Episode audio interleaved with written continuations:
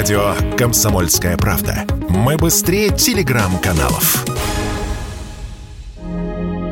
«Эволют» — это новая российская автомобильная марка. По сути, плод партнерства Минпромторга, правительства Липецкой области и компании «Мотор Инвест». Продажи электромобиля «Эволют iPro» в нашей стране уже начались. Электрокар «Эволют iPro» на самом деле это китайский Dongfeng Aeolus E70. Собирают «Эволют» на заводе под Липецком. Максимальная скорость 145 км в час, запас хода более 400 км. Приобрести пока можно не везде. В Москве, Петербурге, Нижнем Новгороде, Казани, Воронеже и Краснодаре Краснодаре. Электрокар доступен в единственной комплектации, и ее цена 3 миллиона рублей. К концу года гамма электромобилей «Валют» будет состоять из четырех моделей. Одновременно с iPro на конвейере встанет седан C-класса. У него такие же электромоторы батарея, габариты у седана крупнее, салон просторнее. Вице-президент Национального автомобильного союза Ян Хайцейер в интервью радио «Комсомольская правда» рассказал, кто будет покупать такие машины.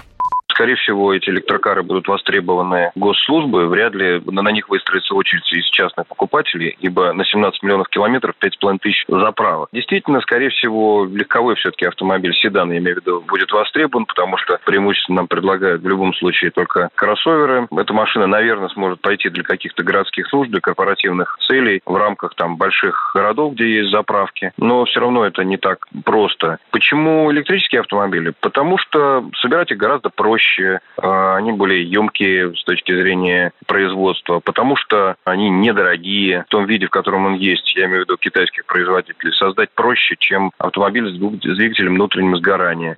Последний раз российские производители говорили об электрокарах примерно 10 лет назад, когда презентовали концепт Йо-мобиля. Предполагалось, что он будет гибридным, а также были попытки создать «Ладу Калину» с электромотором. Но дальше проекта эти инициативы не двинулись. Этой осенью АвтоВАЗ заявил о производстве прототипа и опытной партии «Лада Еларгус».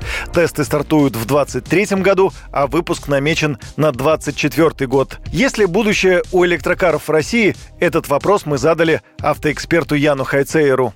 При большом желании мы, наверное, сможем и АвтоВАЗ засунуть электрическую батарейку и вариатор. Это не так сложно, как нам кажется. Это вещь простая. Другое дело, что эффективную батарейку это гораздо сложнее с большим пробегом. Но сегодня проще, быстро, просто это собирать китайские уже готовые автомобили, чем создавать собственное производство. Мне кажется, что для нас было бы гораздо перспективнее использовать не свой газ, нежели создавать электрический автомобиль. У нас есть экологическое топливо, у нас есть традиционные двигатели, и ими надо пользоваться пользоваться. Почему сейчас это востребовано? Потому что миром двигают маркетологи, а не кто-либо иной. И сегодня вот этот зеленый тренд, который напряг всю Европу за последние два года с тем, что отапливаться-то нечем, с тем, что электричество-то получать неоткуда, да, и они получили полбу своими же электричеством.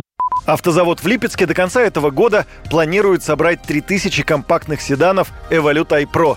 Еще 10-15 тысяч новых российских электромобилей возможно произвести на предприятии за 2023 год. Всего же цех по окраске рассчитан на годовой выпуск до 100 тысяч машин.